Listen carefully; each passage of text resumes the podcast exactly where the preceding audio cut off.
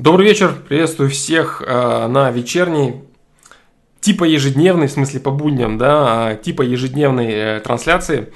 Вот, э, добро пожаловать на 95-й ФПЛ. Очень жаль мне, что не получилось вчера выйти э, в эфир, вчера выйти в онлайн, в трансляцию, да. Вот, но зато получилось сегодня чуть пораньше. Я думаю, что снова со временем какие-то, ну, вот такие косяки, да, они будут случаться, поэтому Ничего страшного. Да, вот э, на сайте, да. Приветствую, да, ребят, всех, кто присоединился. Вот, приветствую всех, кто присоединился. Э, Анна Котикова, Тёма Думалбек и ТГ. Тёма, да-да-да, Тёма, короче, меня полностью разоблачил. Есть проблема, да, теперь, я, которую, с которой я не знаю, что делать. На сайте в этом, э, в темах в теме трансляции на сайте э, он э, выложил ссылку на видео, э, где я занимался до того, как начал до того, как в 2011 году появился проект, я как раз до этого времени занимался вот тем, что там на этом видео это я и есть. Я после этого похудел немного, покрасил волосы, и именно поэтому я всегда теперь сетую за короткую стрижку. Всегда теперь я говорю, что я не буду отращивать длинные волосы, иначе меня могут узнать, да, с того видео. Вот, поэтому я не знаю, что делать. Скорее всего, трансляции скоро прекратятся, да, потому что после этого мне будет сложно продолжать. Ну, как-то вот, как-то так, попробую еще вам поцелительствовать, да, какое-то время. Прорицатель, ясновидящий, знахарь, ведун, целитель, магистр янтарной звезды и маг – единственный представитель бриллиантовой расы на Земле – Александр Фломастер, да, это я и есть. Я просто выступал под э, несколько иным, э, несколько иным псевдонимом, поэтому вот. Поэтому вот такие вот дела, ребята, да. Кому интересно, можете посмотреть, чем я занимался до этого. До того, как появился сайт Flamaster Pro, по ссылке можете перейти, которая есть в теме трансляции. И увидите, что происходит. Ну, не зря же я говорил на прошлой трансляции по поводу своих э, двух высших образований, которые я получал с огромным трудом который мне все-таки удалось получить. Ну а эти все регалии это дополнительно, да, то, что скрыто было все это время, и никто этого не знал, но теперь это все стало публичной, публичным достоянием. Так, а, поэтому сегодня мы начнем с вопросов. Да, вот так вот оригинально поступим и начнем с вопросов с сайта. Так вот необычно и оригинально, да? Сразу перейду к, к ответам на вопросы. Чтобы не тратить время, на интересный cool story и сразу заняться чем-то полезным. Так как все-таки я сегодня вышел, да, в онлайн, я здесь, постараюсь что-нибудь полезное рассказать. Так, ну все, да, а, начну я с вопросов на сайте, а там дальше видно будет. Так, вот это, да, да который я хотел ответить на прошлой трансляции, но что-то руки не дошли. Поэтому я сегодня быстро, пока вопросы не появляются в чате, я сегодня быстро начну отвечать на вопросы с сайта, чтобы они не застаивались. Потому что опять накопилась целая куча. Да. А, ТГ, Прежде я, конечно, могу ответить на твой вопрос. А, насколько, по-твоему, важен внешний вид для успеха в социуме? Если ты имеешь в виду тот успех, который непосредственно связан с материальным благом, да, типа там хорошая работа и все такое, там а, статус и все прочее, это очень важно. Да, это очень важно. Вот, а, поэтому так много людей настолько сильно заморачиваются с внешним видом полностью и от там и прически, и цвета кожи, и всевозможных аксессуаров, бесконечных, покупка, шматье, все вот это, да, то есть все аспекты внешности, они очень важны для того, чтобы э, располагать к себе людей и претендовать на какие-то материальные блага более крутые, более модные, да. Поэтому очень часто человек, который начинает э, заниматься каким-то бизнесом, он строит из себя очень обеспеченного, богатого человека. Но на самом деле это и есть проблема, да. Потому что если ты встречаешься с человеком и обсуждаешь какие-то дела, дела о делах, и он выглядит весь как, как блеск, как шик, то значит он явно что-то пытается из себя выстроить, да. Но это уже следующий уровень понимания людей, которые много в этом работают, много вертятся. Вот, если он прям выглядит как, не знаю, кто с иголочки, да, весь из себя одет-разодет, и корчит из себя неимоверно крутого мана, то, скорее всего, это пустышка, за которой ничего не, за которой ничего не стоит, и дела с этим человеком иметь очень опасно. А если это какой-нибудь чувачок в шортах и в сланцах, да, то Вполне может быть, что это какой-нибудь миллиардер или человек, имеющий возможности реальные. То есть человек, который не заморочен на внешнем виде, а который реально имеет глубину. Глубину в тех вопросах, на которые ему претендует.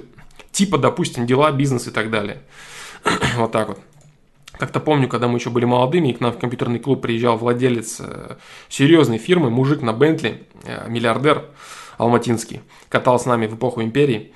Вот, он э, приезжал сюда в шортах и сланцах, в обычной дешманской майке, кенты его точно так же приезжали. Вот, а если ты видишь какого-нибудь расфуфыренного чела, то, скорее всего, это ноль, да? Вот так вот.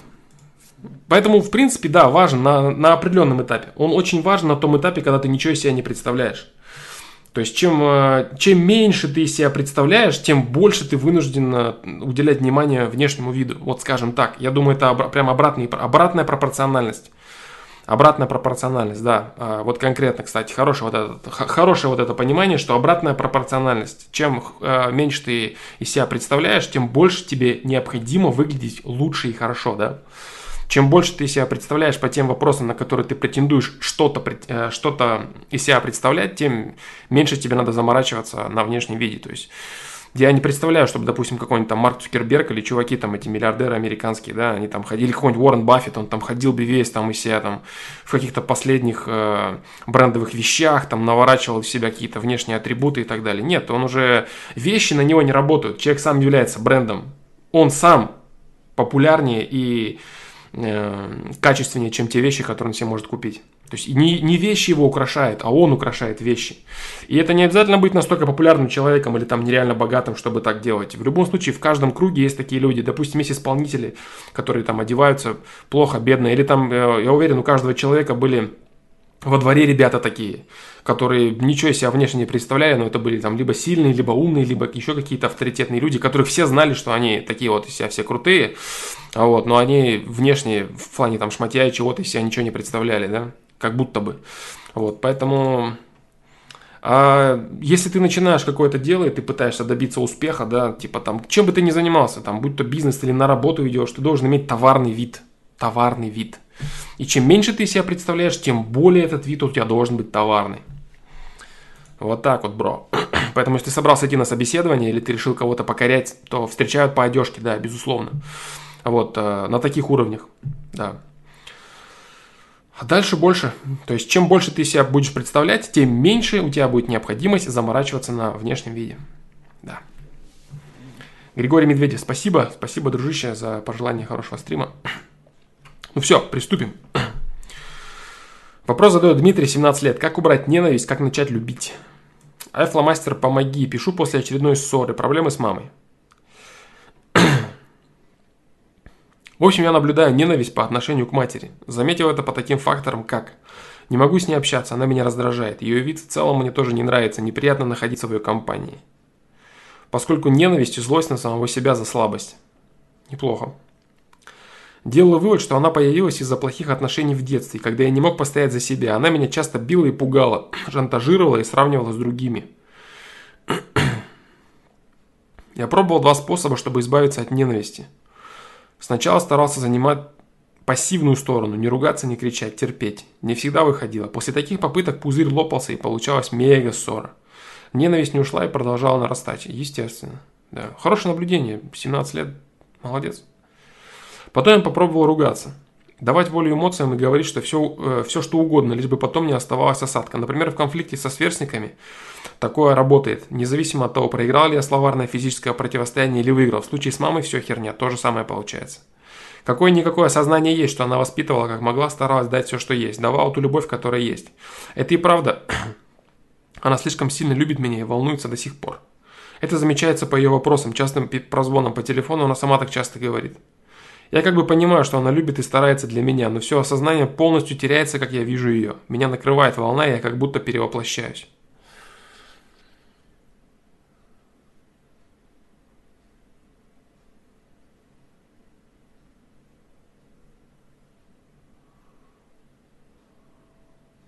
Помоги Флом, как убрать ненависть. Как начать любить, хотя я, скорее всего, ее люблю, но не осознаю. К слову, когда она заболевала, я даже не подходил и не интересовался, как она. Это было пару раз, но не искренне. Я просто чувствовал, что это надо сделать, надо проявить заботу. Дай комментарий, что думаешь вообще насчет этого. После ссор во мне обычно бьются два чела. Один, который плачет и хочет обняться и извиниться, а другой, который злой, ему вообще похер на нее. В этом случае слово «похер» не означает хладнокровие. Даже сейчас из-за наличия второго я не пойду мириться, из-за чувств стыда и грусти. Даже сейчас, во время того, как я пишу это, она из-за любви, а может нет, пришла после ссоры нормально, спокойно общаться, а я ее отослал подальше. Сейчас чувствую какое-то истощение, хочется спать. Скажу все, что знаю о маме, для почвы над рассуждениями. Моя мама хотела быть переводчиком, но под влиянием ее матери пошла в танцы. А отец хотел ее на зубного. Теперь она работает менеджером по продажам, у нее два высших. Она сожалеет, что не пошла, как говорил отец. Училась она на пятерке. У родителей была работа какая-то, из-за этого мама не училась в одной школе, а постоянно переезжала. Она говорила, что стукнула одного парня стулом за что-то. У нее рано умерли родители. Где-то с 15 лет она жила сама. Зарабатывала танцами. Меня завела, как мне кажется, рано, примерно в 19. Хотя это даже смешно. Но я не знаю точно, сколько ей лет и когда она родила меня. В смысле ты не знаешь, сколько ей лет? Хотя это даже смешно, но я не знаю точно, сколько ей лет и когда она родила меня. Я помню, как она одновременно училась и работала. Я ездил с ней на работу из-за того, что ей было не с кем меня оставить. Развелась с отцом, когда мне было года три. Сейчас я живу с отчимом, но он какой-то нулевой. В смысле пассивный, как мне кажется, а иногда и проявляется.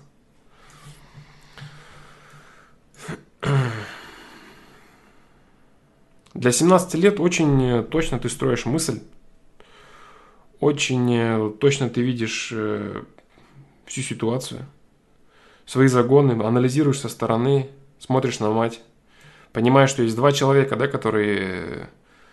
Два человека в тебе имеется в виду. Один, который понимает глубоко вопрос, тот, который хочет извиниться, тот, который хочет обняться. Да. А другой, который злой. Другой, э, другой это, одно, один это самолюбие, другой это совесть. Вот если так, э, этих, эти, этих двух людей, которых ты озвучил, если так их э, разграничить, то получится вот это. Один получится это совесть, который первый, а второй это самолюбие, тщеславие. Ущемленное тщеславие, ущемленное самолюбие.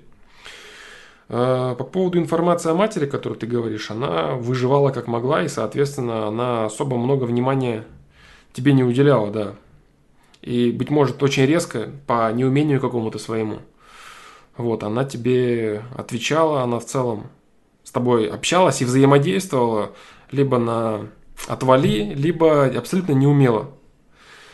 А, если тот возраст, э, когда она тебя завела, как ты говоришь, э, когда ты у нее родился, он примерно точен, то, естественно, женщина в таком возрасте, она в целом не готова к материнству, тем более после этого, через три года она развелась с твоим отцом, или в целом перестала жить так или иначе.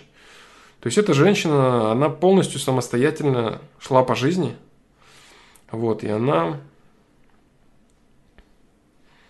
думала тупо только о том, чтобы выжить, да, выжить, э, накормить тебя, одеть саму себя как-то, просто, просто накормить и обеспечить.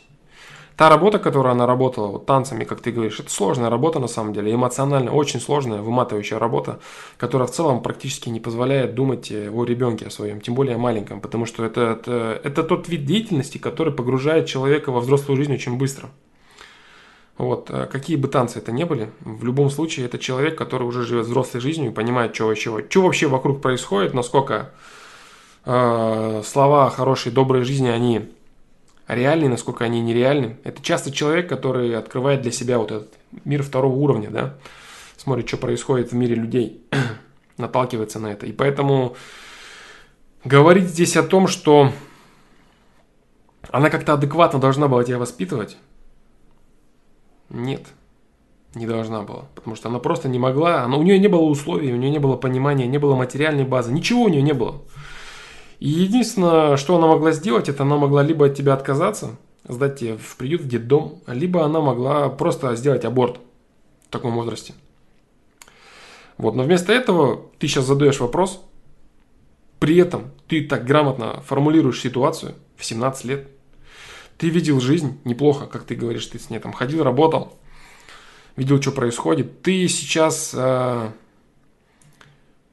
можешь оценивать отчима. Он какой-то нулевой, в смысле пассивный, как мне кажется, иногда я проявляю. То есть в целом у тебя очень, хорошая, очень хорошие мысли. Очень хорошие мысли по поводу всех ситуаций.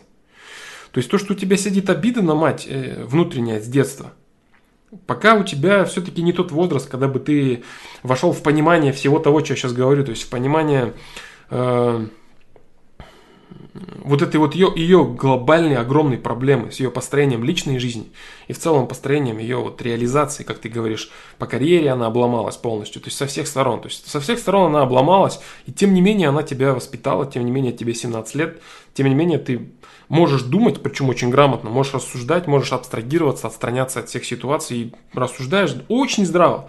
Почему я говорю, что не тот возраст 17 лет, чтобы ты мог все это полностью объять? Потому что гормоны сильно еще кипят, и вот стать, так сказать, полноценным человеком, там, имеет, имеется возможность обычно у людей 21-23 года. Вот с того момента человек начинает уже более-менее адекватно воспринимать все, что происходит. Более-менее адекватно, это имеется в виду адекватно для себя. Вот, допустим, то, что ты пишешь в свои 17 лет, вот сейчас вот этот твой вопрос, ты пишешь его очень адекватно и гораздо более адекватно, чем какой-то человек, допустим, может в 25 или даже старше, в 30 лет видеть свою жизнь и жизнь своей матери.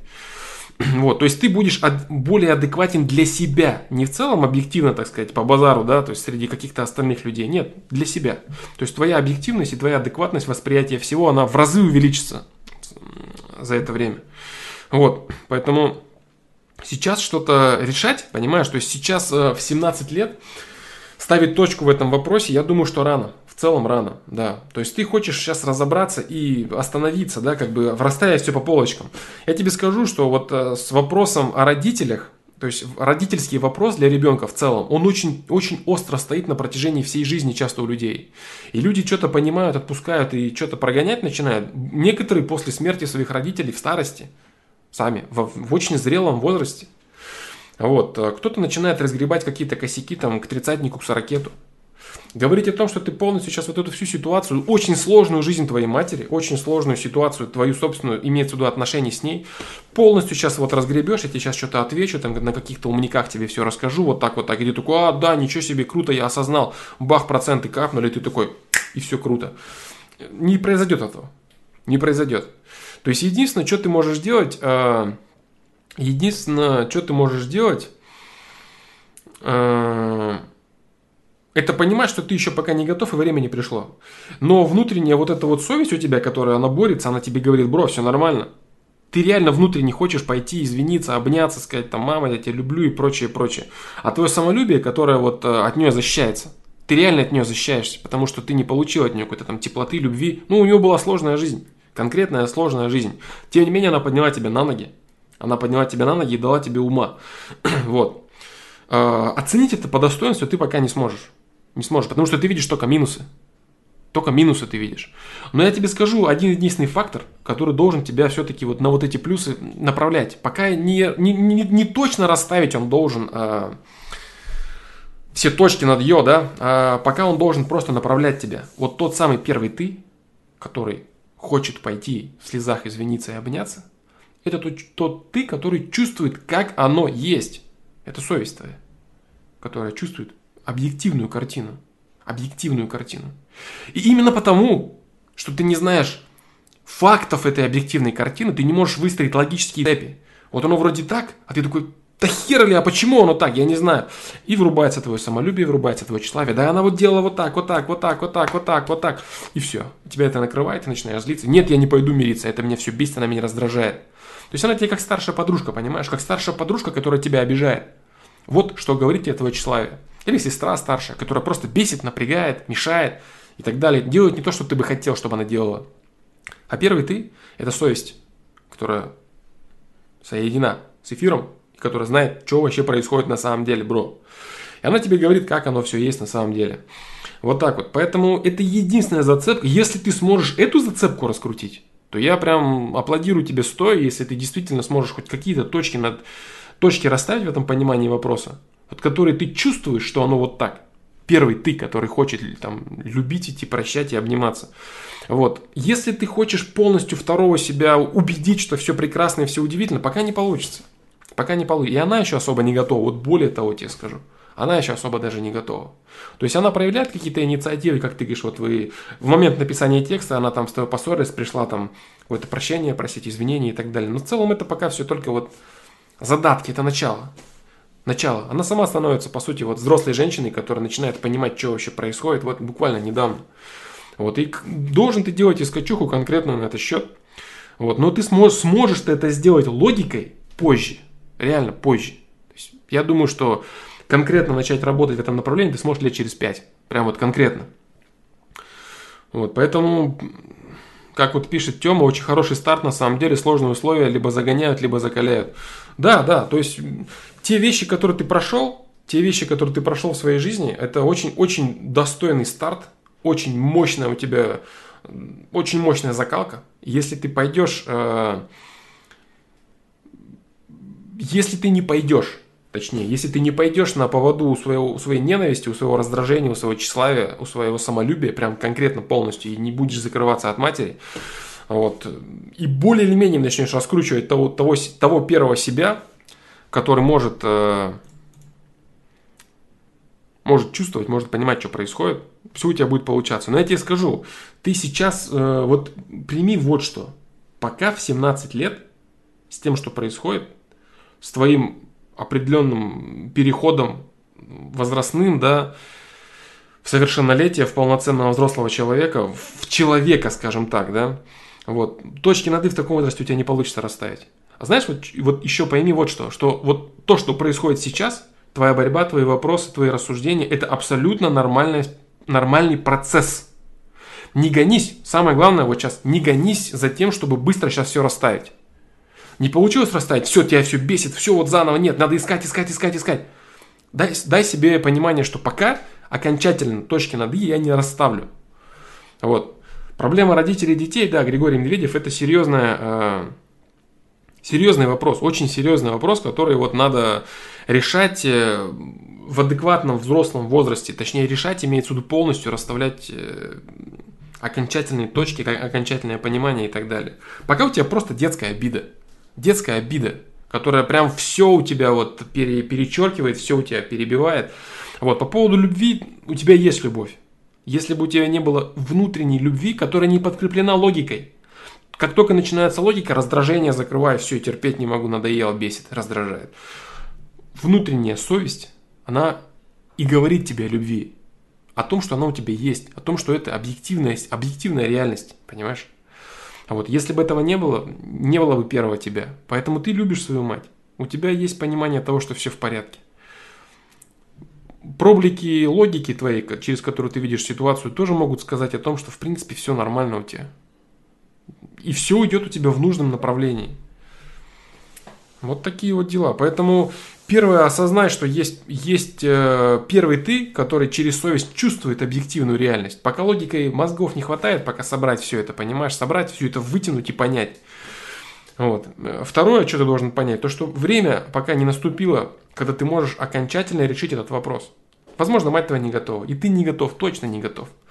Вот, поэтому повиси пока в этом состоянии неопределенности и в состоянии стремления прийти вот к этому первому себе.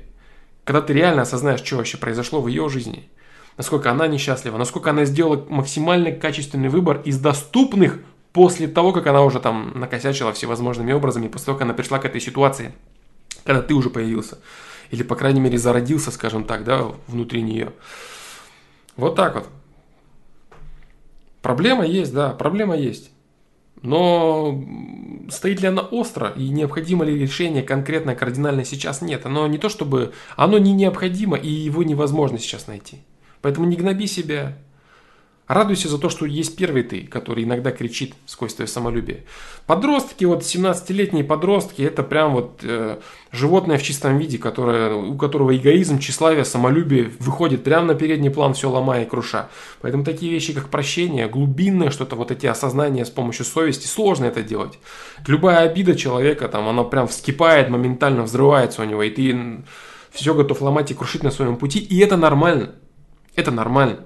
Это нужно человеку для его выживаемости. Если бы люди изначально там э, вот э, имели бы там уровень осознанности, осознания полностью открытые там души и все такое, там, начиная там, с молодого возраста, у них бы выживаемость была очень слабой.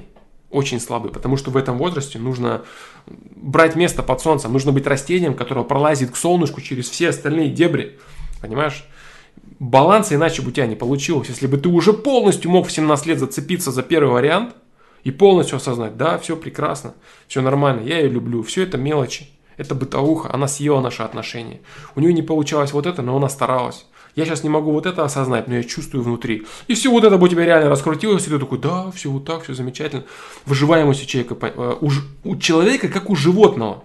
Не у человека как у души, а у человека как у животного у него очень сильно упала выживаемость, потому что до 25, до 23 ему надо вот учиться, ставить себя, уверенность в себе, драки, отбить девушку, познакомиться, завести знакомство, работа, какие-то хаваторы, рамсы и так далее, понимаешь? Все вот это. Вот. В этом есть человек, да, это две стороны, две стороны медали и два аспекта. Вот так вот, дружище. Если ты сможешь понять частично хотя бы то, что я сейчас тебе тут рассказывал, я думаю, блин, ты, по крайней мере, немного умеришь свой пыл в своей ненависти, хотя бы чуть-чуть, знаешь, чуть-чуть. И спокойно будешь дальше развиваться и искать э, своего решения, решение своего вопроса на дистанции. Ты сможешь отложить окончательное решение этого вопроса. И сможешь сказать себе, сейчас я решаю, как я могу. Сейчас я слышу совесть, но не могу ее обосновать, поэтому меня все бесит. Я молодой 17-летний парень, который все раздражает, у которого кипят гормоны, который входит во взрослость. Я ничего не могу с этим поделать. Я постараюсь вернуться к этим вопросам. Насколько могу, я объективно вижу.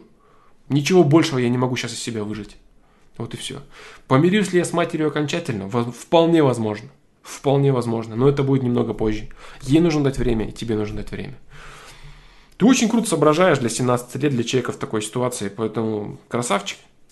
Все, что могу сказать. Да. Все, что могу сказать, пока все идет нормально. Дмитрий, 17 лет. Да. Вот так. А, следующий вопрос задает Арсений, 24 года. Что делать, если я свои мысли, образы и фантазии путаю с окружающей действительностью?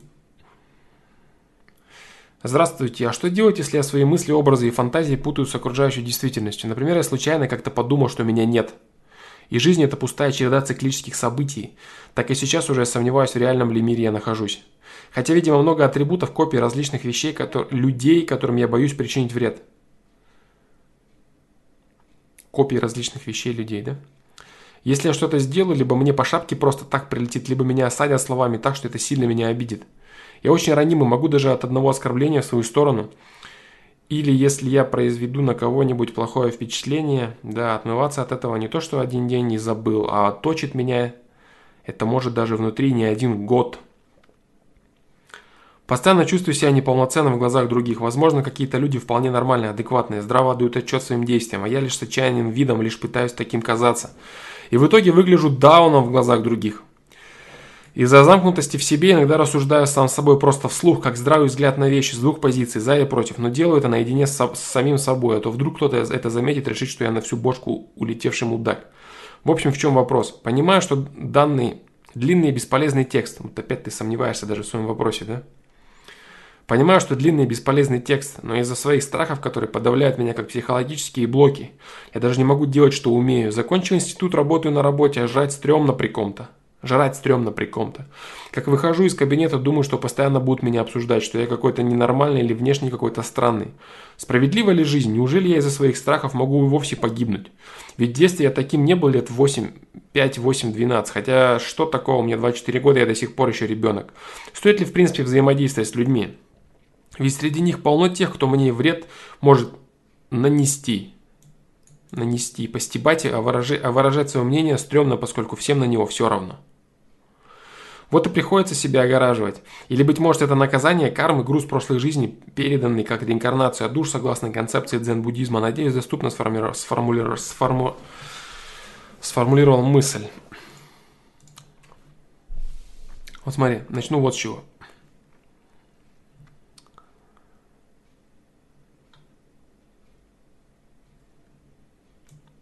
Вот с этого предложения твоего. Это жесткое противоречие – а, нет, с этого не начну. Я начну с другого. Начну раньше. С более раннего того, что ты сказал. Начну я с того, что ты а,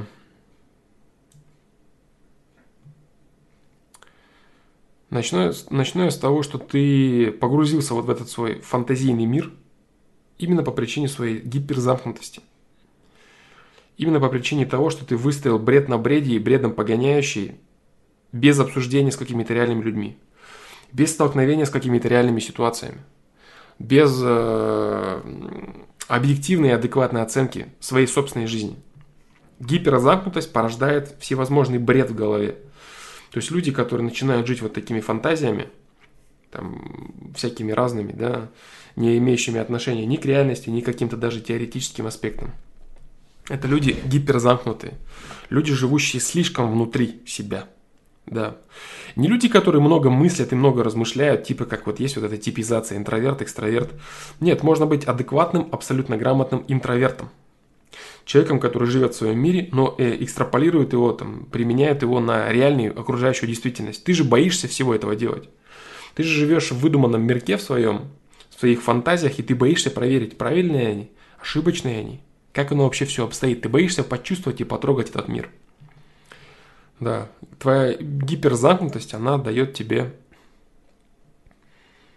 рамки, которые не дают протестировать твой мир на прочность твой выдуманный мир, который, естественно моментально разрушится по поводу всех вот этих бредней.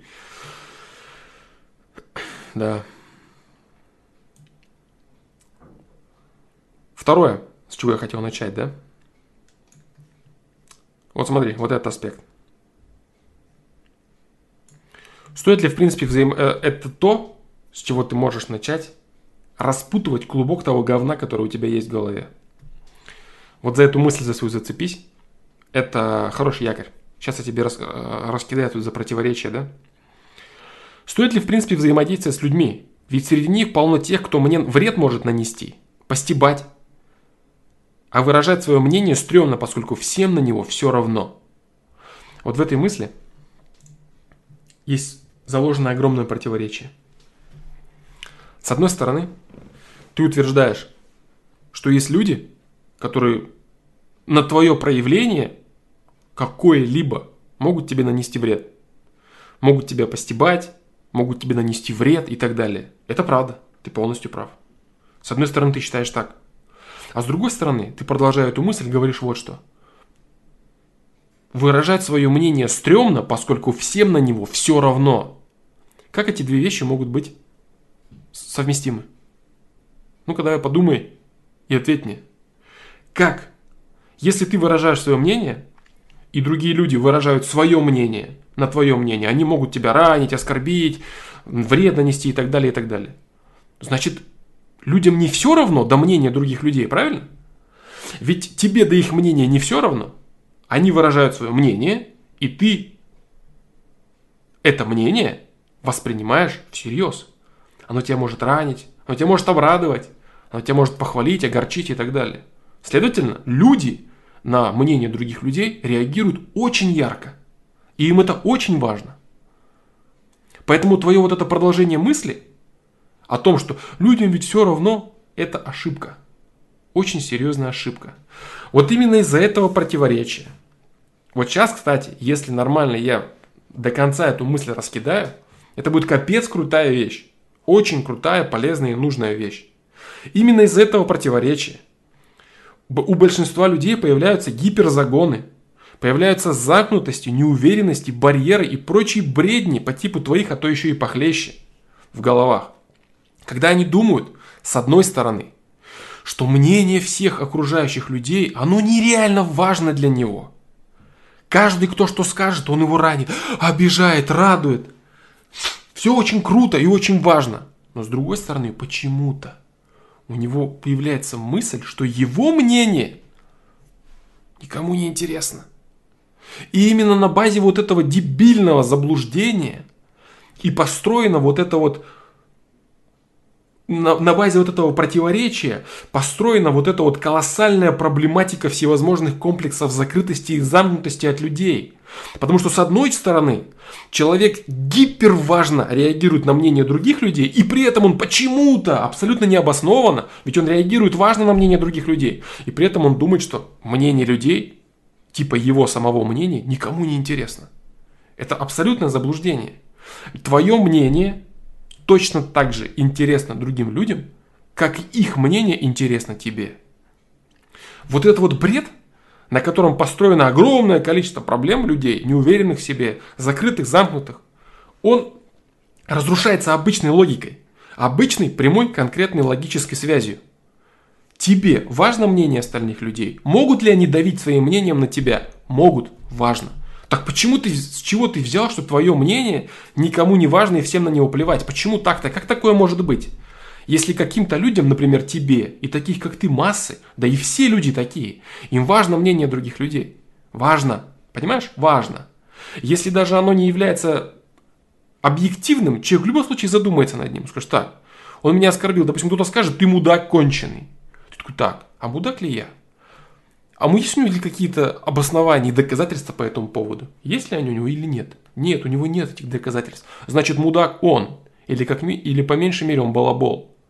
Вот, понимаешь? То есть люди думают. Они какие-то сразу обижаются, замкнутые закомплексованные. Сказали, а, ты плохой, а, я плохой. Его колотит, колбасит, понимаешь? А другой просто задумается. Так, я вот такой? Нет, я не такой. На самом деле объективно все вот так, вот так, вот так и вот так.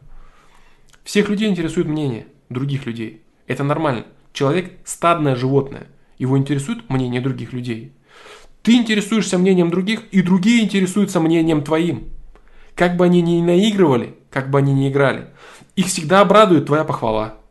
Их всегда будет раздражать твое порицание. Поэтому твое вот это вот мнение о том, что ведь мое мнение никому не интересно, а при этом мнение всех тебе очень сильно интересно, важно, ранит, обижает и так далее. Поэтому это вот...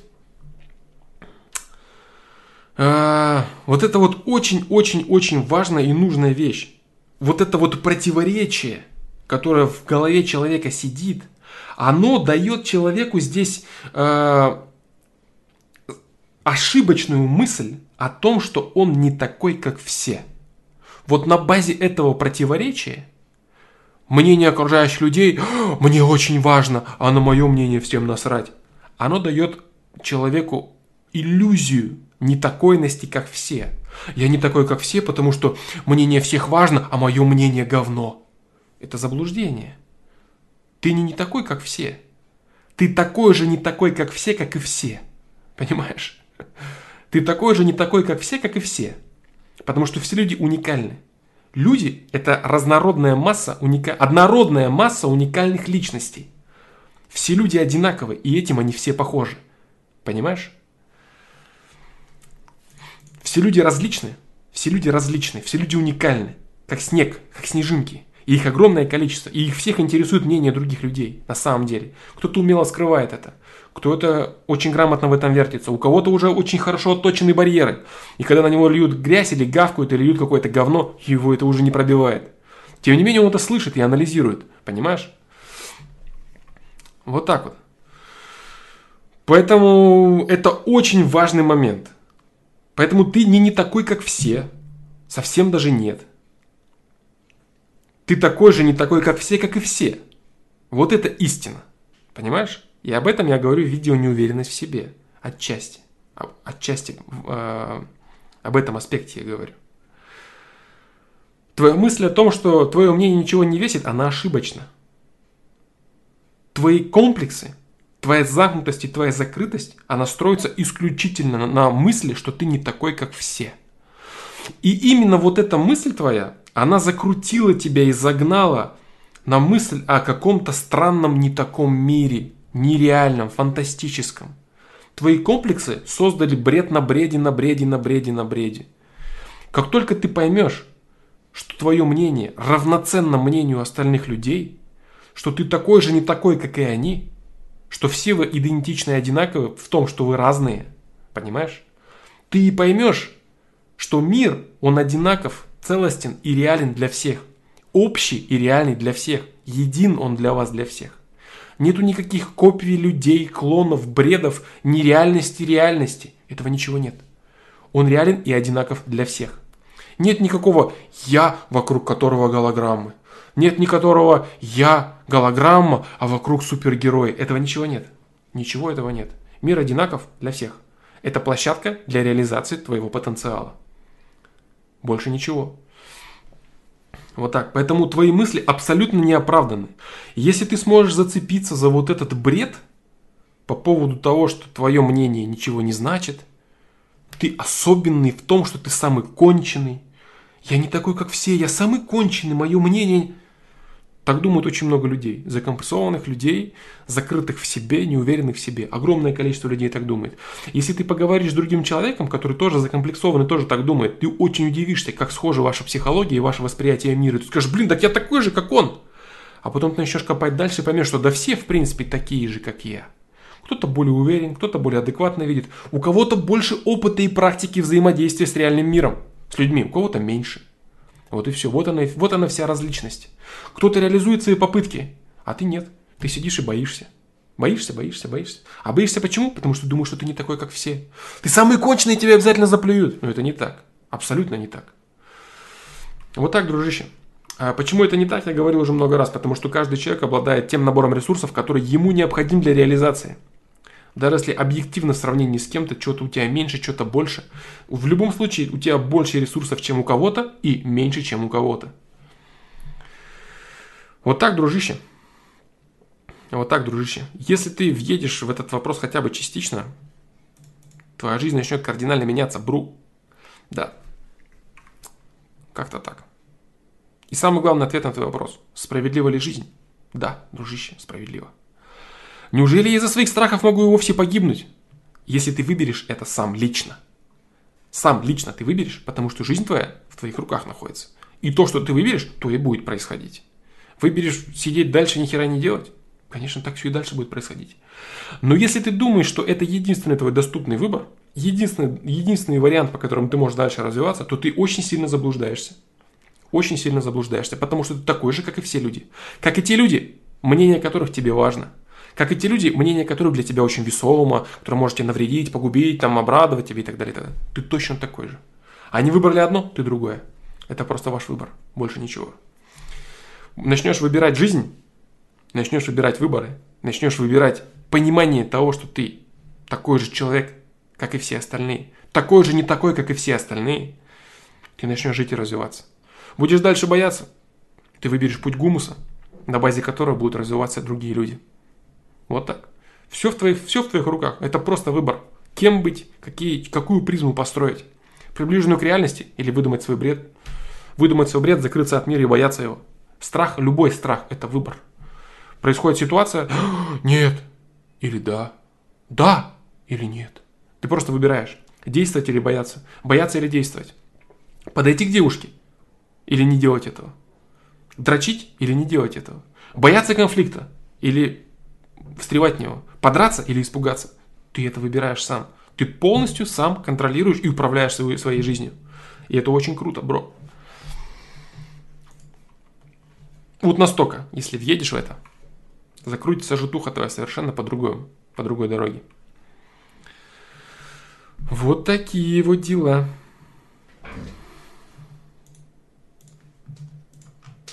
Крутой ответ. Очень полезный. Очень нужный. Очень важный. Да. Вот эта вот хренота, она прям вот, вот настолько она,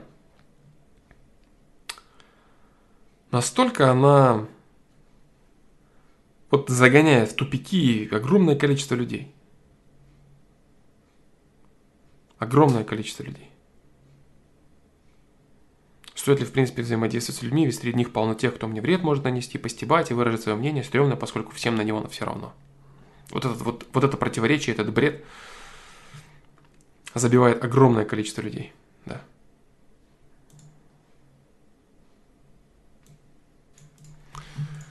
Если просто хотя бы понять, что есть противоречие, не расставить все точки, а просто понять, что есть это противоречие, что оно существует, и что это серьезная ошибка. Пусть даже решение, которое ты пока особо не знаешь, не осознаешь, не понимаешь, но она есть, эта ошибка, то это уже в любом случае выведет тебя на старт движения к правильному пути. Вот так вот.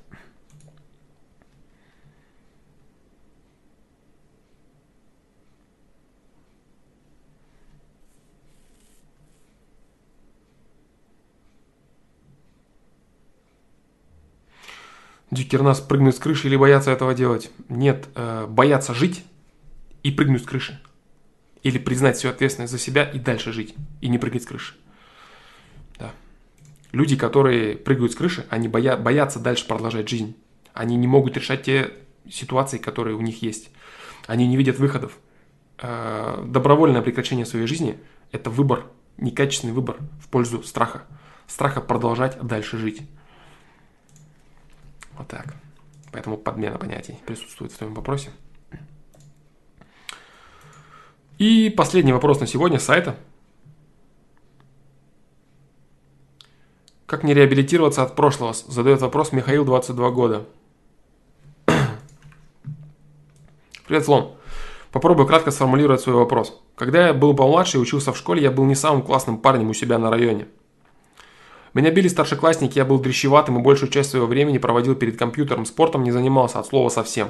Издевались одноклассники и те же старшеклассники. Было хреново с учебой, со сверстниками я почти не общался, про девушек вообще молчу.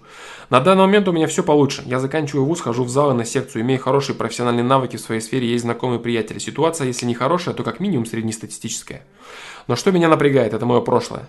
Когда я вспоминаю какие-то неприятные моменты, моменты, где я поступил неправильно, как сейчас понимаю, позорные моменты или моменты унижений, хамства, оскорблений, меня коробит, опускаются руки, перестаю считать себя крутым мужиком, как бы это глупо не звучало. Для меня это своего рода аут аутотренинг. Только наоборот. Пусть это и было давно, но подрывается уважение ко мне настоящему, нынешнему. А, вот ключ. Ключевая, ключевая ошибочная мысль. Да. Как не реабилитироваться от прошлого? Как перестать об этом думать в таком ключе? Как к этому относиться? Да, да, да.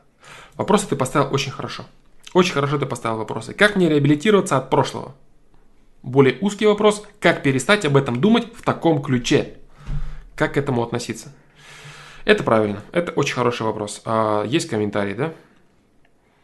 Есть комментарий от Каниса Мажориса. Так, а, вот. Реабилитироваться от прошлого. Вот твоя проблема. Проблема с предыдущего вопроса была тоже в одной единственной мысли. Вот мысль есть, да, мысль. Вот человек ее принимает за правильный кирпичик, держит в себе и на базе ее задается вопросами, а как же это вот может быть? Да вот так вот, никак это не может быть, потому что то, та база, которую ты имеешь, она неправильная. Ты опираешься в своих мыслях на ошибочную конструкцию, которая является твоей подменой понятия, которую ты сконструировал из говна и повер... уверовал в нее. В этом и есть проблема серьезная. Так вот, дружище, пусть это было давно, но подрывается уважение ко мне настоящему, нынешнему. Здесь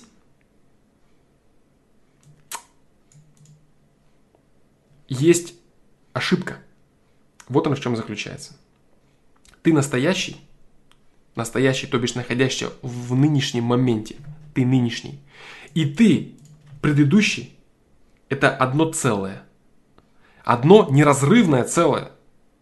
Не надо жизнь свою делить а, там, на там, до зашквара, после зашквара, там, в настоящий момент, с масками я крутой или без масок я крутой.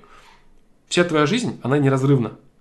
По сути, всевозможные вот аспекты э, взросление твоей личности, там, возраст, там, столько-то лет и так далее, и так далее, все это условности. Время, там, тебе там столько-то лет и так далее. Ты есть единая неразрывная личность, существующая, формиру, формирующаяся под воздействием своих задач, сложностей и качественных или некачественных выборов. Ты есть цельная оболочка. Цельная, цельная конструкция, проходящая цельный единый путь – Поэтому ты настоящий и ты прошлый. Это один человек. Один человек. Не надо закрывать свои глаза на какие-то прошлые косяки. Без прошлых косяков, возможно, ты не пошел в зал. Я тебе скажу так, вот есть э, серьезная проблема у людей, у которых э, нет никаких проблем по детству. Нет никаких проблем по детству, в школе нет проблем с родителями, нет проблем с материальным обеспечением, ни, ни с чем нет проблем. Вот у них существует, может существовать, начинать серьезная проблема с самодисциплиной. Серьезная проблема с тем, чтобы они к чему-то стремились, с возможностью поиметь какие-то стремления, с возможностью поиметь какое-то развитие, необходимость этого развития. То есть тебя это конкретно подзуживало и подзадевало. Сейчас ты имеешь серьезные профессиональные навыки, спортивный зал, у тебя все прекрасно и замечательно. Вот, то есть говорить о том, что я хочу закрыть глаза, я хочу закрыть свои скелеты в шкаф и забыть об этом. Теперь я крутой. Нет. Это величайшая глупость, которая все равно будет тебя вот так вот поддевать снизу, и ты будешь думать об этом, вспоминать и напрягаться. Дело в том, что построение твоей личности всецело зависит от того, что ты представлял из себя до этого. И дальше построение твоей личности будут опираться на тебя настоящего. Смотри, какая ситуация. Нравишься ли ты себе настоящий? Да, в принципе, неплохо. Ты среднестатистический и так далее, и так далее. Жизнь – это череда настоящих моментов. Понимаешь? По сути, вот знаешь же философия о том, что нет ни прошлого, ни будущего. Жизнь только миг между прошлым и будущим, да? Так вот, жизнь – это настоящий миг. Вот ты что-то сделал, что-то сказал, вот ты в миге, в тике, в тике времени ты существуешь. И ты прогрессируешь в этом тике времени. Если ты нравишься себе настоящий, значит тот прошлый и предыдущий ты, который был, он сделал все правильно. Понимаешь? Он имел определенные проблемы, которые и привели тебя к тем правильным решениям, которые сейчас у тебя есть. Нельзя ненавидеть себя прошлого, но радоваться себе настоящему. Это абсолютный бред и подмена понятий. Это неправильно. Если ты пришел к себе настоящему, ты должен уважать и любить себя прошлого, типа прошлого, понимаешь? Потому что он заставил тебя сделать необходимые рывки, необходимые мысли, необходимые зарубки к тому, чтобы начать жить той жизнью, тем тиком в настоящем моменте, которым ты живешь сейчас. Все, что ты обладаешь, это только благодаря тебе, который совершал выборы в прошлом. Только так, только так страхи, неуверенности, всевозможные э, проблемы, косяки и прочее. Все вот это, все вот эти так называемые ошибки, которые являлись попытками сделать себя лучше, они дали результат. В твоей жизни они дали результат. Все свои попытки ты реализовал достаточно качественно. Если ты нынешний, любишь и уважаешь себя. Нужно любить себя прошлого. Ты на основании этого прошлого сделал себя таким. А представь, если было бы наоборот – то есть ты был бы, допустим, э, перспективным ребенком, которого все любят, уважают, и которого все получается, все хвалят, и ты так бы остался перспективным молодым человеком, которому все просто так в руки не идет, который не прилагает никакой дисциплины, он ждет маны небесной. Я талантливый, у меня все должно быть просто так. Ждет, ждет, ждет, ничего не происходит, и он начинает наоборот закрываться и говорить, какой я был классный молодой парень, как у меня все получалось, а сейчас я вырос в какое-то дерьмо. Вот это, такая проблема тоже есть у людей. Огромное количество людей. Вот это проблема, реальная проблема. Когда от лучшего, от хорошего старта ты некачественными выборами пришел к деградации. Это проблема. Ее нужно решать по-своему. А твою проблему, ее не нужно решать, потому что проблемы нет. Потому что все, что нужно было сделать из тех условий, которые были, попытки, косяки, зашквары, оскорбления и прочее, все это вылилось в настоящего тебя. Понимаешь? Поэтому все замечательно. Ты здесь и есть для того, чтобы прогрессировать. Все твои условия, которые были тебе даны, ты реализовал правильно, ты прогрессировал, и все замечательно. И если кто-то, допустим, будет тебя упрекать какими-то детскими зашкварами, типа там, а вот помнишь ты в детстве? Да, помню. Конечно, помню. Я это помню, это было. Что здесь страшного, если сейчас все вот так? Любой из тех людей, которые тебе, допустим, причиняли какой-то вред, сказав тебе это, ты можешь сказать без проблем вот что. Да, все было в детстве вот так. Мы были маленькие, но я развился. А ты развился или нет? Мы можем это проверить, если ты хочешь. Мы можем с тобой поспоринговаться или просто подраться. Или если хочешь, я могу тебя прямо здесь положить, если ты в чем-то сомневаешься. Я был маленький. У меня были такие ресурсы. Ты был маленький, у тебя были другие ресурсы. Развился ли ты с того момента? Я вот развился, а ты? Понимаешь? Это не обязательно говорить, не обязательно бросать вызов или бить кого-то, наказывать. Это у тебя должно в голове происходить, все понимаешь? Осознание это все должно в голове в твоей твориться и происходить. Кто развился, а кто не развился. Кто деградировал, а кто вырос. Вот что, понимаешь? Вот так вот, дружище. Вот так вот, дружище.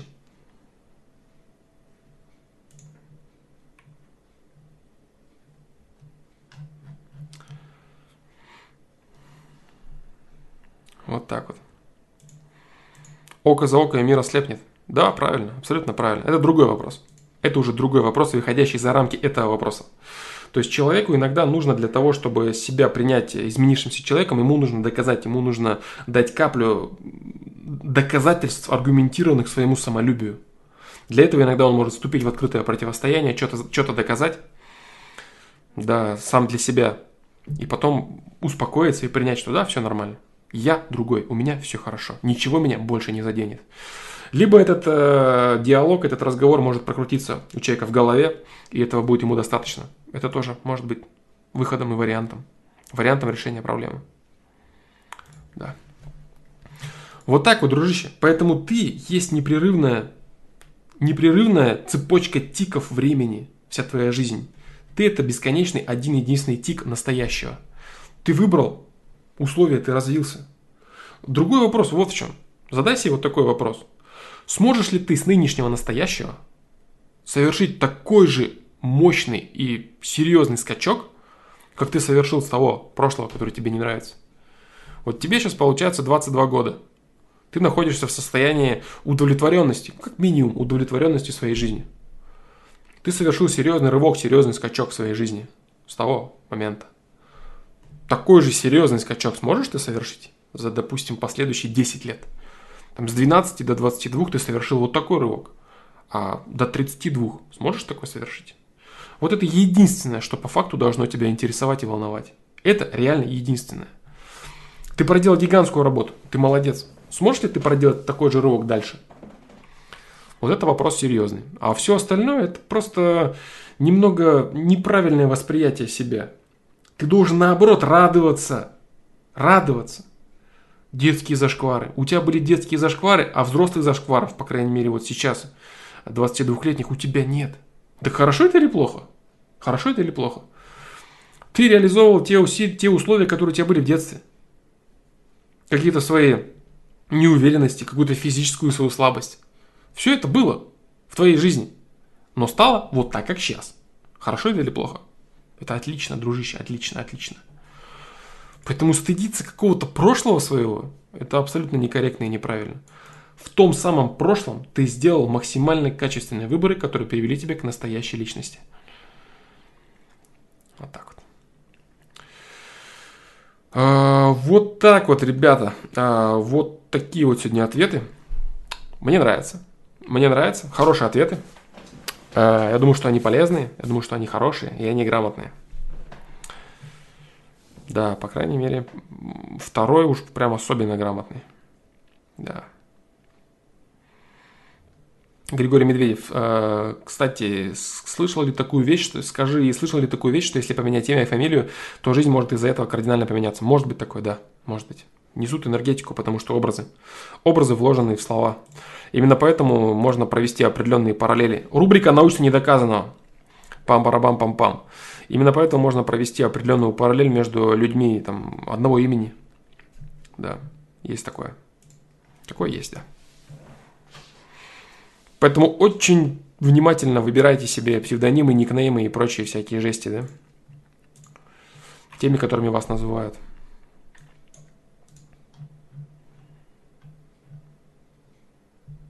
Добро пожаловать, да, всем ребятам на стрим, кто присоединяется с Твича, я вот отвечал на вопросы. Артем Гаврилов, весь здесь. Да. А, с Ютуба, ребят, да, кто присоединяется.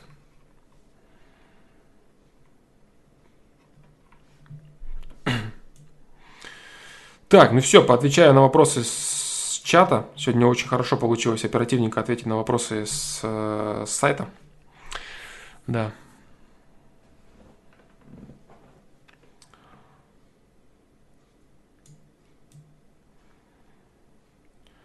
Так, так, так, так, так. Э, про внешний вид я говорил в начале стрима. Тоже, кстати, хороший ответ получился. Хороший ответ сегодня. А, Виталий Кириллов, привет, Сань. Скажи, а как отхватят от системы люди, сознательно действующие против России? Уже так надоели нытики, все, все пропальщики, прямые вредители, которые кошмарят народ, тот же Камикадзе и прочие.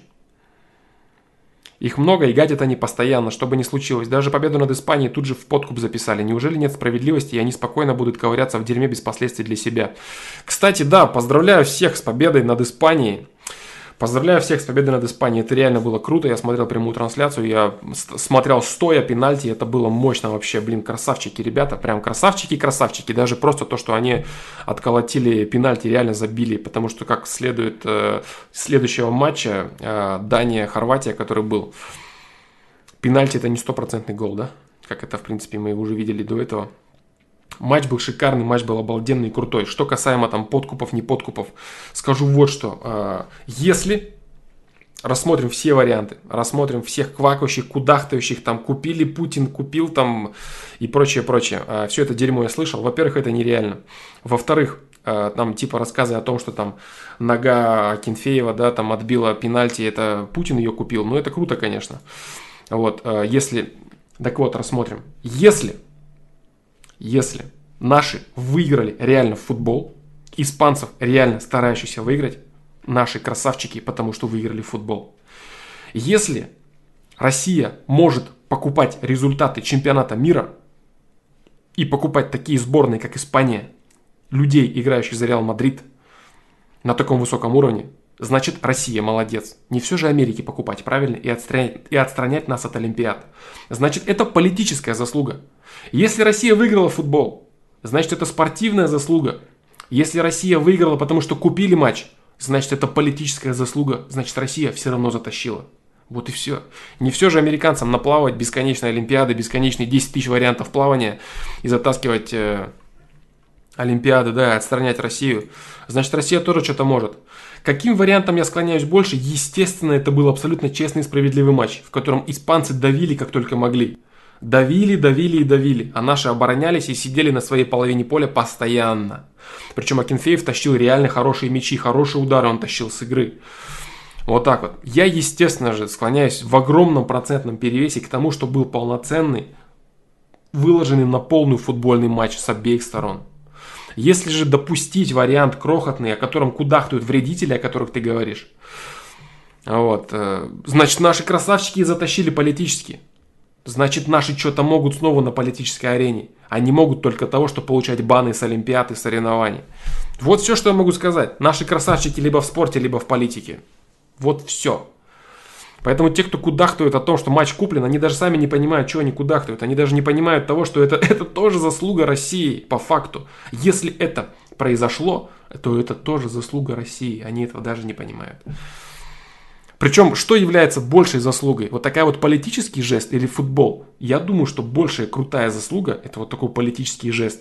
Реально иметь возможность давления на мировое сообщество спортивное, допустим. Это более круто, чем просто выиграть футбол по пенальти. Поэтому вот так вот кудахтая на Россию и идти, положая ее, там купили матчи и так далее, они сами не понимают, насколько они хвалят Россию. Сами они этого не понимают.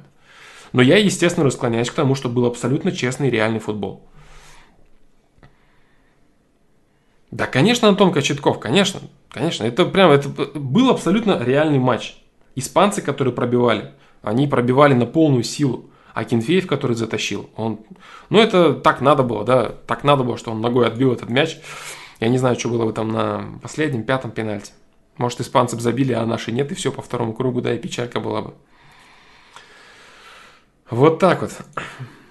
Да, я тоже думаю, что ничего не куплено. Прям вот огромный, огромная вероятность того, что был абсолютно честный реальный футбол. То есть мочь купить испанцев, э, команду Испании на чемпионате мира. Я, конечно, отдаю должное возможностям Путина, да, и в целом вот России, но не до такой степени, пока не до такой степени, пока до американцев нам далеко в этом плане, реально далеко. Поэтому единственное, чего можем делать, это тащить действительно в футболе. Вот так вот. И мы затащили. И это было очень круто. Очень круто. Я был в восторге. Вот такие вот дела. А по поводу вопроса твоего, Виталий Кириллов, естественно, намерение человека. Я не буду сейчас э, строить из себя какого-то шамана, мага и прочий трэш, да, и рассказывать о том, что... Да, что говорить о том, что Южная Корея выиграла Германию? Южная Корея выиграла Германию. Япония Бельгию могла выиграть, конечно. После того, когда Южная Корея выиграла Германию, тут все стало понятно, что может быть все что угодно. Это чемпионат мира, да, все что угодно может быть. Вот так вот.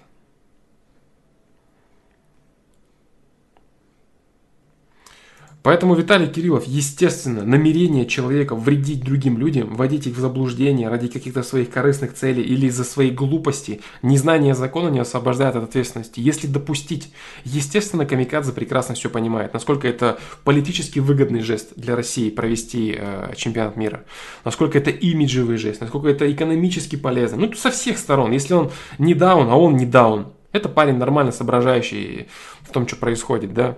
Вот. Он, естественно, понимает, насколько это выгодно, но позицию ему нужно занимать исключительно засирающую все, что происходит в России, положительного и качественного. Вот, кстати, из его видосов можно почерпнуть какие-то негативные моменты, которые реально происходят. То есть он сборник мусора, вот, или из, коверкователь того, что происходит. На нем, в принципе, можно тренировать свой, свой фильтр. Если на нем, на Навальном, на вот таких вот э, людях можно тренировать свой фильтр. Если, тебе, если ты веришь, что дерьмо, которое они тебе льют в уши, если ты думаешь, что все реально так обстоит, как они высирают, то у тебя есть проблемы да, с фильтром. Если ты можешь понимать, что происходит. Естественно, они озвучивают огромное количество реальных и правдивых проблем России. Там какие-то чиновники зажавшиеся, какая-то коррупция. Так. Все это есть, это реально все есть. Но если они засирать начинают те вещи, которые реально полезны для России, ну тут, конечно, они очень сильно прогорают на этом. Вот. И так вот, все-таки, опять же, Виталий Кириллов, возвращаясь к твоему вопросу, э- да. В то же время под шумок правительство продвигает вредоносные законопроекты. Пока Россия бьет рекорды, повышается НДС, пенсионный возраст, цены поднимаются, пакет яровой, стоит ли оно того. Да, да, да, да, да. Я же тебе говорю, происходят реальные вещи. Да, конечно, конечно, происходят реальные негативные вещи. Но если под шумок происходят реальные негативные вещи, под шумок великих свершений происходят реально негативные вещи, то зачем смешивать это все воедино и говорить, что все говно? Нет, не все говно. Происходят реально важные фундаментальные вещи и победы России, и ее превозношение на мировой спортивной арене и политической. Это реально есть. И происходит внедрение под шумок говна. Нужно разграничивать эти вещи. Потому что и говно происходит, и хорошие качественные вещи. Вот как оно. Вот она реальность. Реальность не в том, где ура, патриоты говорят, а, все хорошо, мы побеждаем, все остальное фигня, там все остальное неважно, самое главное, побеждаем футбол. Это говорят ура, патриоты, идиоты. Камикадзе Деда и Навальный, с другой стороны, те же самые идиоты, только э, с обратной стороны медали, говорят, что все плохо. В реальности не все хорошо и не все плохо. Есть хорошие вещи и есть плохие вещи. Баланс даже в этом есть. Вот так вот. Вот так вот.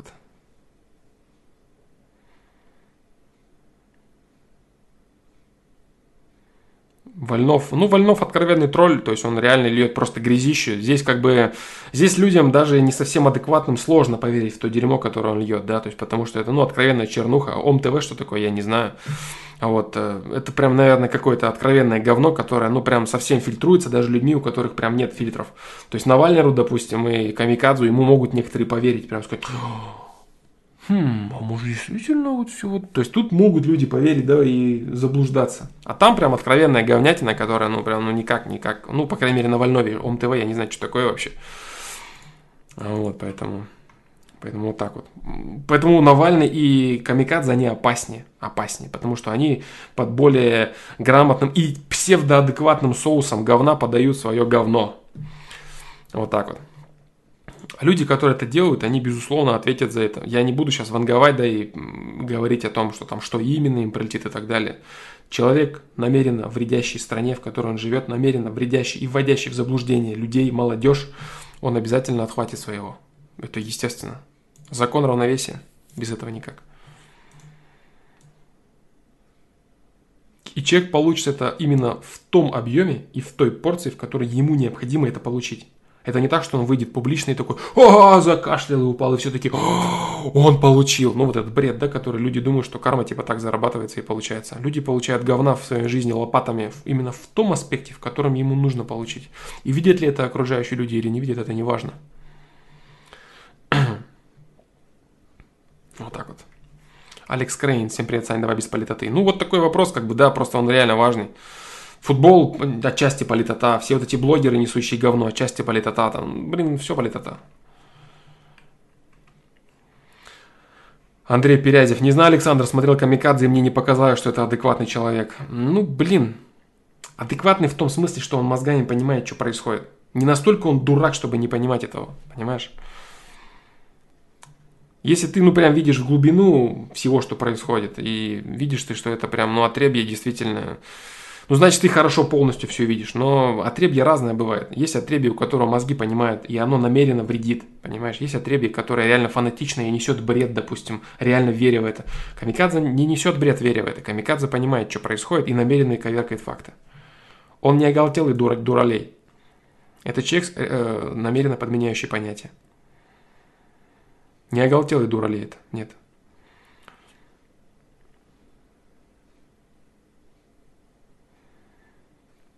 Так. Дальше. А Андрей Перязев, вопросы без ответа выше по чату. Нет, я выше по чату иду, вот я с самого верху поднялся чата, да, и я отвечал на вопросы сайта, сейчас я... Короче, скучная cool story, все ее уже давно знают. Если кто не знает, э, пока я отвечаю на вопросы с сайта, копятся вопросы с чата. Я сейчас поднимаюсь вверх по чату и отвечаю на них, поэтому ваши вопросы будут отвечены чуть позже.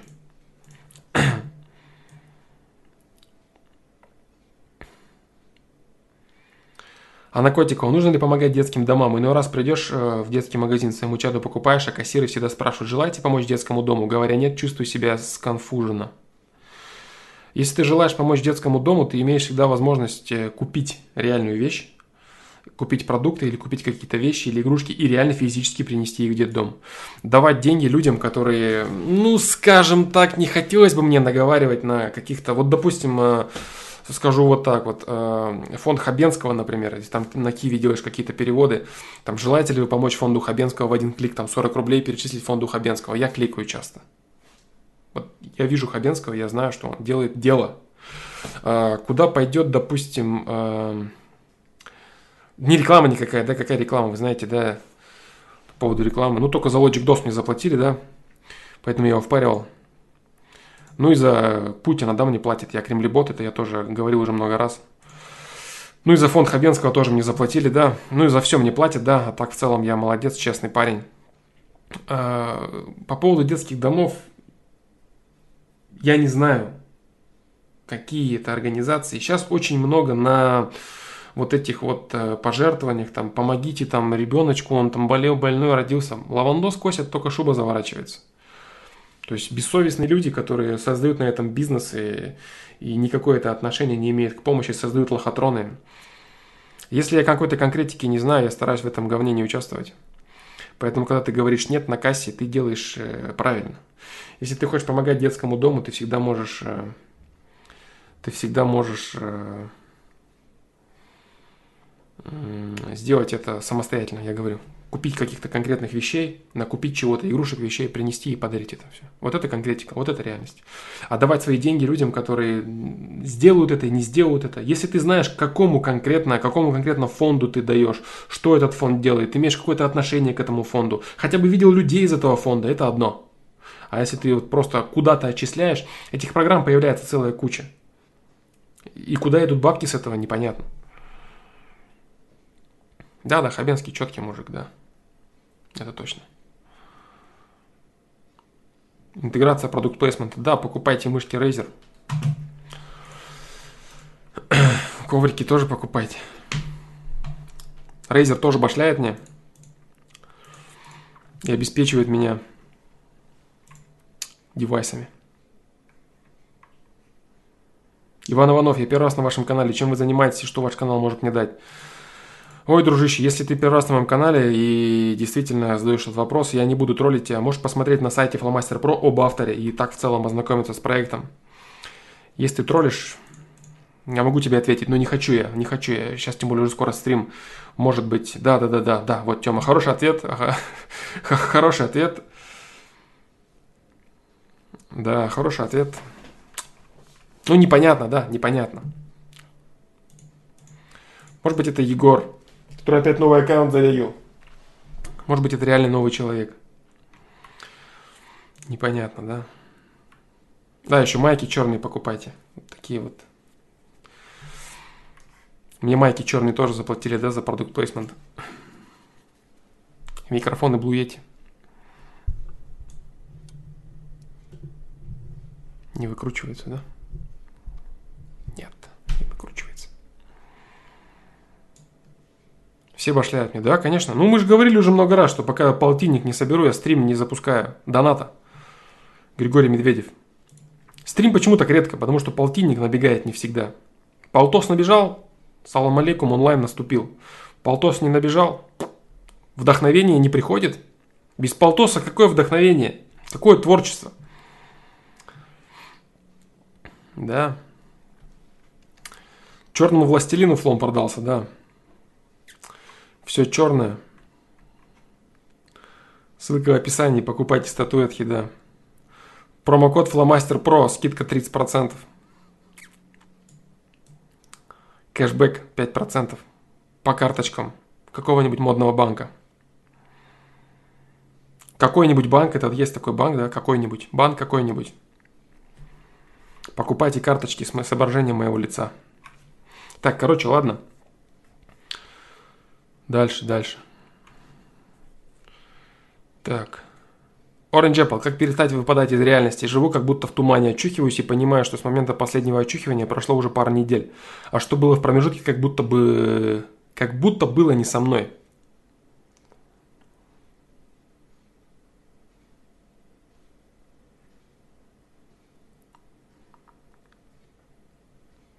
Пеньков банк, да.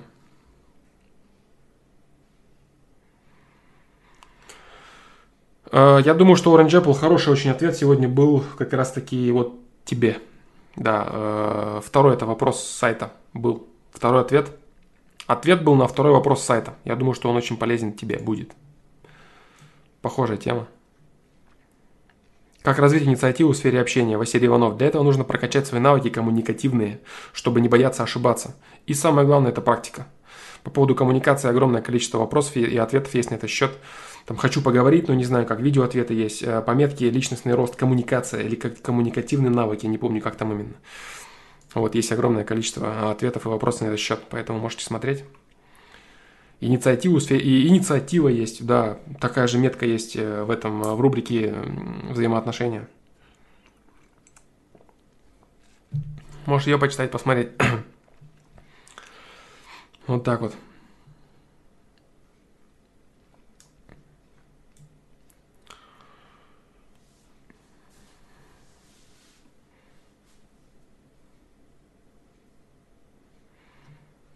Про Тайлера Дердена покатила тема, да?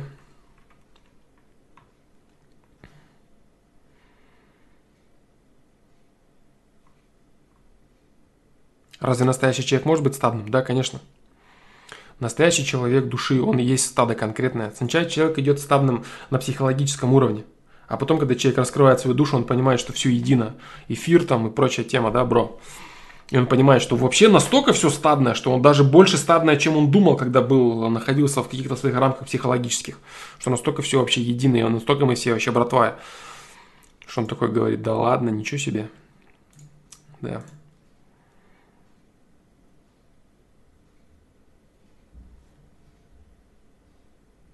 Дмитрий Сюртуков. Если трясет от присутствия человека в прямом значении этого слова, что это может значить? Это может значить твою неуверенность в себе и гиперзначимость и важность человека, в присутствии которого тебя трясет.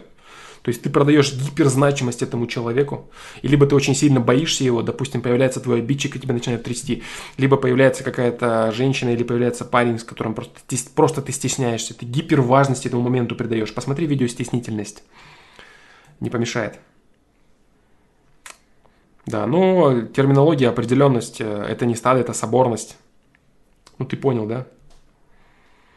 Стадо это просто э, слово с ярко выраженной негативной окраской, типа там все стадо я элитка, любят некоторые говорить, да? Хотя на самом деле люди очень, люди больше похожи, чем не похожи. Вот скажем так. То есть насколько бы люди были, не были уникальны индивидуальны, они больше похожи, чем не похожи во всех аспектах. Так.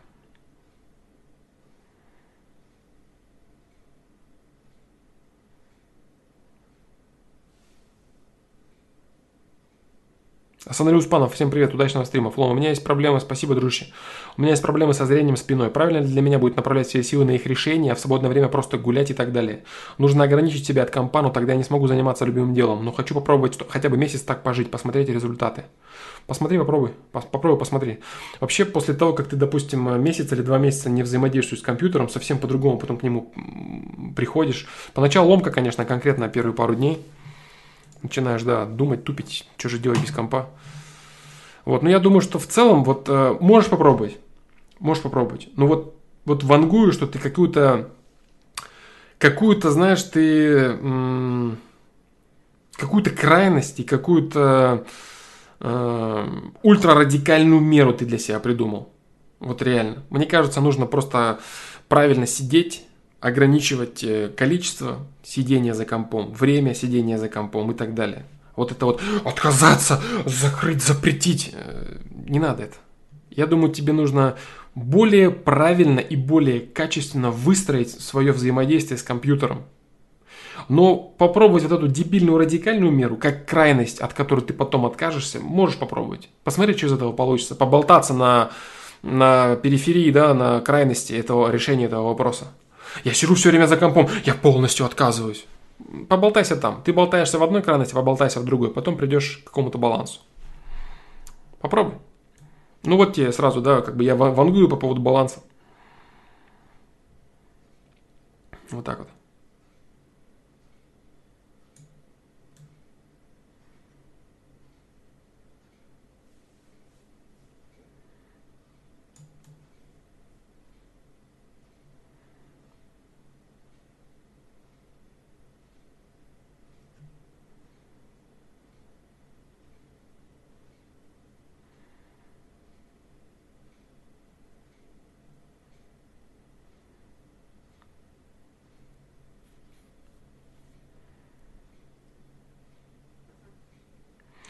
Никак не могу смириться, что флом качает человека в другую крайность, а не рисует картину более-менее полно. Это будет вредно, да? И вообще не пали контору. Это будет вредно для некоторых людей. Надо помогать, да? То есть толку мне умничать за абсолютный баланс какой-то, если человеку, исходя из его вопроса, это недоступно пока. Моя задача максимально помочь человеку вот в его реальных условиях не умничать по полной, там, что я могу сказать, там, или там для кого-то, там, для кого-то, кого-то, непонятно кого. Конкретный человек есть, с конкретными переменными, с конкретными проблемами, надо ему помочь. Вот все, остальное не задача.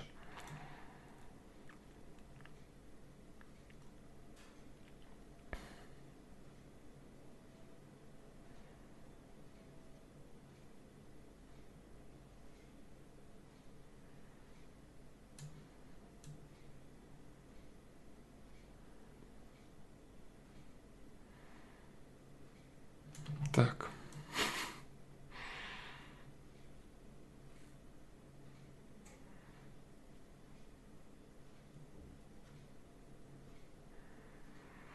Листаю чаты, да? Сейчас, ребят, я долистаю вопросы, там, переписки я смотрю.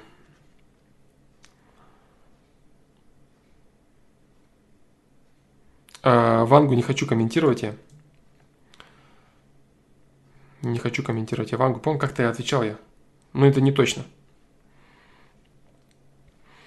Э, часто говорят, что эгоистам быть плохо, но эгоизм, как и все противоположности, как и все, как и все, но эгоизм, как и все противоположности в жизни, тоже нужно в каком-то количестве.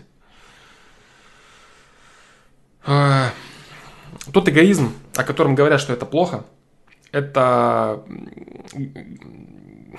Сейчас. Человек в любом случае всегда будет эгоистом. Весь вопрос в объекте этого эгоизма. что человек делает, в чем выражается его эгоизм. Допустим, можно быть эгоистом и своровать у соседа мопед. А можно быть эгоистом, который понимает, что деревне надо сплотиться и развиваться. Это он сам хочет. И поэтому он пойдет и поможет, поможет соседу построить дом. Потому что он знает, что он поможет соседу, сосед поможет ему, они помогут другому соседу и так далее. Вот эгоизм другого формата, понимаешь? То есть, э, когда люди говорят в тех рамках, в очень узких рамках и примитивных психологических рамках по, по типу там эгоизм это плохо, это вредно, бла-бла-бла, они говорят об разрушающем эгоизме. Они говорят о том эгоизме, который разрушает жизнь другого человека. Например, эгоистом, эгоистом быть плохо, там, заниматься пикаперством, разводить девочек на секс и бросать их и говорить ха-ха-ха, я молодец, плюс один. Понимаешь? Вот этот эгоизм плохо. А эгоизм, например, мне нравится делать свою любимую женщину счастливой. Эгоизм? Эгоизм. Плохо это? Нет, это замечательно. Поэтому уместно вести э, речь о формах эгоизма о формах эгоизма и о формах проявления этого эгоизма. Что эгоизм для каждого конкретного человека. А ответы на этот вопрос по поводу формы эгоизма кроются в масштабе личности. Есть видео масштаб личности, можно посмотреть. И можно примерно понять, какой эгоизм будет у человека у первого масштаба личности, второго, третьего, четвертого, там остальные масштабы не раскрыты, но суть, я думаю, будет ясна. Альтруизм это эгоизм, да. Альтруизма не существует. Любой альтруизм человек делает потому, что он так хочет – Следовательно, он его делает для себя. Следовательно, это эгоизм. Человек получает наслаждение, допустим, помогая другому человеку. Альтруизм – альтруизм, но на самом деле эгоизм. Переводишь бабушку через дорогу, потому что ты сам это хочешь сделать. Ты хочешь почувствовать свою причастность к чему-то хорошему, к помощи другому человеку. Альтруизм это или эгоизм? Это эгоизм в чистом виде. Все есть эгоизм. Отдавать жизнь за другого человека. Эгоизм, эгоизм. Я хочу так, это моя ценность. Я умираю за свою ценность, потому что я так хочу. Это эгоизм. Да, поэтому я говорю, все есть э, поступки для себя любимого. Но весь вопрос в качестве этих поступков. Что тебе приносит удовольствие? Что тебе приносит счастье? Каков твой эгоизм? Какого качества это эгоизм? Ты очень узкий хапуга для себя любимого обмануть, украсть, урвать кусочек там, обуть своего там ближнего. Такой эгоизм, разрушающий и тебя, и окружающих людей, или эгоизм, и развивающий мир. Вот так вот. Вот так вот. В школе нас не учили, в школе нас учили другому флому. Может быть. Санали Успанов, если ты сильно молодой, операцию делать не стоит. И вообще это, вообще это вопрос такой неоднозначный. Я бы не то чтобы там критически по поводу операции на зрение, да, имеется в виду. Я бы не то чтобы категорично высказывался против, но я и категорично за не буду высказываться. Специфика организма, профессионализм врачей должен быть конкретный и возраст соответственный, да, то есть там сколько там тебе лет, 15-16 лет, я бы не рискнул советовать тебе делать в таком возрасте такие вещи.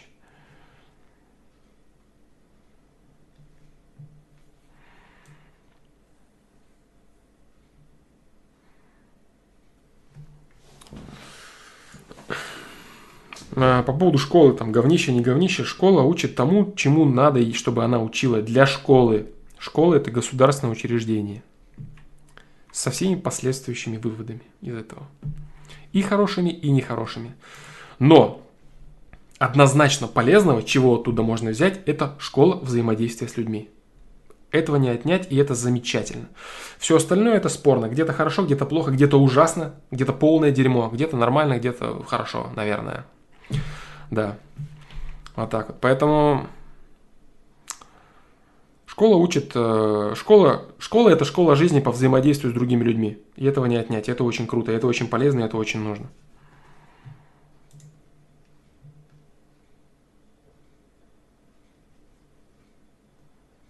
Школьная программа обучения, ну, тоже это разное. И смотря кто, кто, кто что берет, понимаешь, кто что берет, то, что хочет взять. Я тебе скажу так, какая бы программа обучения ни была, в любом случае любое обучение человека – это самообучение. Всегда. Любое развитие – это саморазвитие. Любое обучение – это самообучение. Даже учась в любой самой зашкварной школе, можно многое вынести. То же самое можно учиться в очень качественном, в очень мощном институте, допустим, в высшем учебном заведении, быть раздолбаем, еле как все закрывать, ради корочки учиться и ничего не вынести.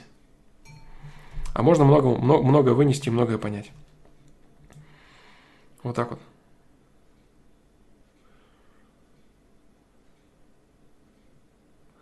Так, ну вот, я думаю, вот так, ребята. А, пол полуторачасовой стрим, очень хороший. Да, я думаю, наверное, все. Это мы все обсуждали. Футбол, политота. Так, Алёха анальный, Камикадзе, все это было уже, да. Владислав Перслом, если возвращаться к вопросу о смене имени, я решил, что сменю и нашел близкие слова для себя, которые сделаю э, именем и фамилией. Но на русском они звучат путь значения, а на английском знак проклятия. Я верю именно в русское значение. Надеюсь, что на английском портировать никто не будет и пробовать перевести, хотя при англичанах то будет двусмысленно. Что скажешь по этому поводу? Я не могу о какой-то конкретике говорить, я не могу. Я не знаю твоих фами- имени и фамилий, я не знаю конкретной фамилии той, о которой ты говоришь. Конкретику я могу говорить в общем, если есть общие вопросы. Говорить конкретно и предметно о конкретике, которую я не знаю, я не могу. Если тебя интересует исключительно русская интерпретация, можешь ей придерживаться. Все, что могу сказать. Предлагаю на, на сотый стрим сделать 5 минут, типа «Жизнь – это путь» и всякую такую дичь озвучивать. Типа философствовать. Занимаясь философ, занимаясь философ, занимаясь философией не, у, не как же там идет, а? Философствуя, не стать философствующим. Да. Ну, короче, не заниматься демагогией и софистикой, да? Болтовней ради болтовни. Придерживаться предметного русла философии. Андрей Перязев. Вообще, по идее, стримы идут э, понедельник, вторник, среда, четверг, пятница. Типа в 19.00 по московскому времени. Но так никогда не бывает, а бывает, что они идут реже и начинаются в непонятное время. Просто если что, подпишись, дружище, тебе должны приходить уведомления, либо заходи на сайт примерно в это время, там 17, 18, 19 часов по московскому времени и смотри, там начался стрим или не начал. Короче, никакой конкретики. Ну, я говорил, да, я не знаю, блин, шутить уместно, неуместно про полтос, который должен собраться, чтобы стрим начался. Если ты реально новый человек, ты можешь не понять этого. Ну, это юмор, да, на самом деле. Евгений Трофименко, короткий вопрос. Действительно ли в русском языке нет синонимов? Вот прям вообще. Да, действительно. Нет, прям вообще. Все слова имеют отдельное конкретное значение. Почему твои комментарии не видны? NF34. Почему видны? Видны твои комментарии? Uh, да, мне понравилось, uh, мне понравился сегодняшний стрим. Мне понравился сегодняшний стрим. Да. Ну вот так вот, ребята, да, э, вот такой вот стрим, я думаю, сегодня ответов много хороших, и там юмор какой-то был, и ответы очень полезные. Очень хороший стрим, 95-й ФПЛ, мне понравился. Да, поэтому спасибо вам большое за ваши вопросы, за ваши вопросы на сайте, за, ваши поддерж... за вашу поддержку при обсуждении комментариев, за ваши ответы на сайте, которые вы даете другим людям. Спасибо вот э, Канис Мажорис, другие ребята, кто дает ответы. Очень круто. Вот, поэтому все. А, сегодняшний стрим удался, сегодняшний стрим завершается. Всем большое спасибо. Надеюсь, типа до завтра, но на самом деле посмотрим, как там получится или не получится. Все, спасибо, ребята, всем пока.